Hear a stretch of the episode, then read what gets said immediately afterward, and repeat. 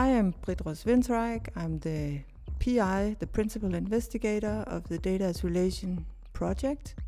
I'm James Maguire, and I'm a postdoc on the Data as Relation research team. Data as Relation is a project that has been running from 2017 through to the end of 2020.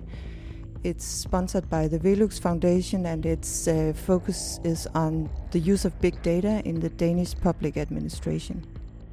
My research has been primarily based around the data center industry um, and the arrival of big tech uh, to Denmark, and kind of mo- mostly thinking about the relationship between the digital and environmental questions in relation to how and where data centers get located and what type of resources they eat up and what type of relationships they have to the places where they end up being. So, for example, the relationship between the Danish state and the local municipalities where, for example, Apple and Facebook have set up um, and I've been, you know, f- researching back and forward in that in the la- over the last two or three years. It consists of seven sub projects that uh, all use a different case to show how uh, data is generated, negotiated, and used in governance relations, for example, in the relation between citizens and state actors.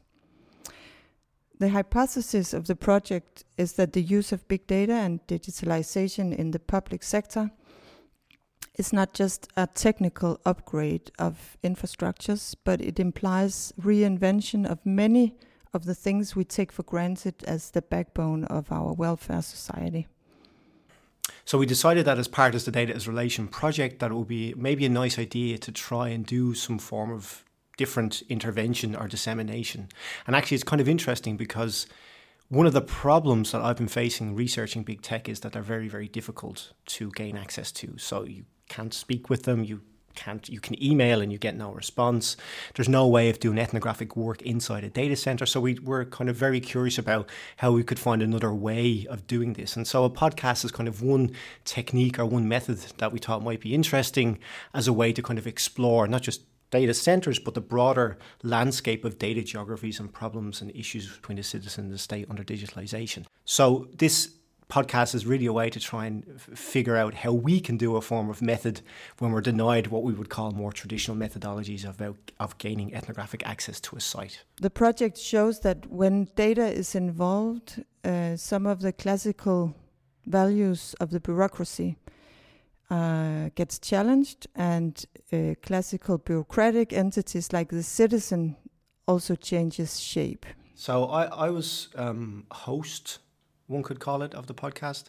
Um, so it was my job to kind of select people uh, who might be interesting to talk to, which had a kind of a tangential relationship to data and digitalization. I mean, it was um, the project, we wanted to try and find people who could fit within the frame of thinking that our project offered, not necessarily thematically, as in studying something similar, but people who whose research uh, fell within a kind of a, a, a, that had a kinship that we could recognize as being familiar to us and were interesting speakers. Um, and so, really, a little bit is a little bit of it is hit and miss because you're kind of uh, you're reliant upon the people who come your way. And so, our research group, uh, the broader research group, is called TIP or Technologies and Practice. And so, we have some interesting people who come through our doors to give lectures and to sit on PhD evaluation committees. And so, it's trying to convince those people to come and talk to us uh, was the kind of main job. Uh, data, you could say, or at least the way it's being used today in the public administration, um, where much hope is ascribed to data as an innovative force, intensify social and organizational relations. Data becomes an occasion for social groups or organizational units as they use data to exchange not just information but also values and properties. But data also complicate relations as they question existing practices and transform the figures and units of governance, like the citizen, as I said.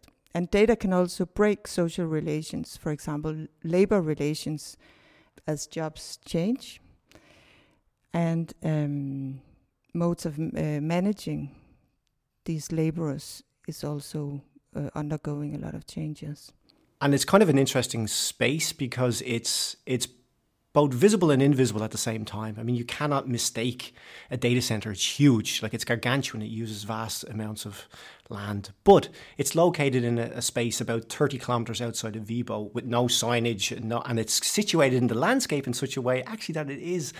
You, you really wouldn't know what it was unless you were looking for it. Um, and of course, there's no names, no signage. Uh, you can't get past the security guards. You can't get in to have a visit or a tour. So when I was out in Viborg at that point in like 2007, late 17 and mid 18, uh, they were just building the first hall. And so it was a classic building strike site construction scene. Um, you know, many, many uh, square kilometers with lots of cranes. Um, and of course, all of the technology is uh, protected, so it's all uh, you know. You, you, it's all proprietary, so you can't get to know how it works or what it works. You can't see specs, and the physical landscape is again very construction oriented, and it's quite interesting because one of the arguments about having them in Viborg or in other places around Denmark is the local, the effect that they will have on the local economy, and particularly the amount of money they will bring in through investment and the multiplier effects that money will have, and also on bringing in workers of all kind of I suppose you could call it ancillary industries that operate around a data center.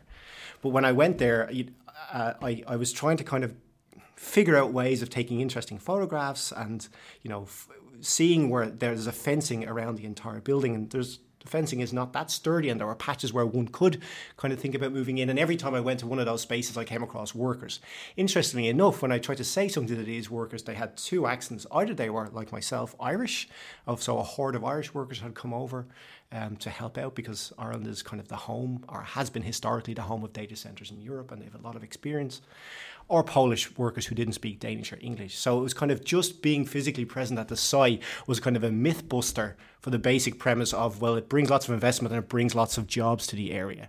We have interviewed four researchers as part of this series, uh, all of whom focus on a key aspect of uh, the Data as Relation project organization and organizing, infrastructures, future making, and ethics and regulation?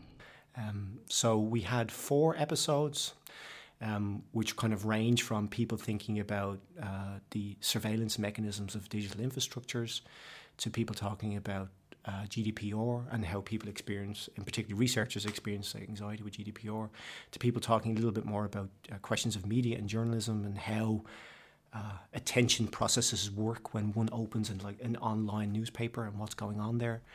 Um, and then we had someone, a very interesting guy, speculating on uh, how the role that the tech giants and gurus have in thinking about multi-planetary existences, like trying to go the likes of Tesla, trying to build a rocket to bring us to another uni- to bring us to another planet because our planet is in such distress.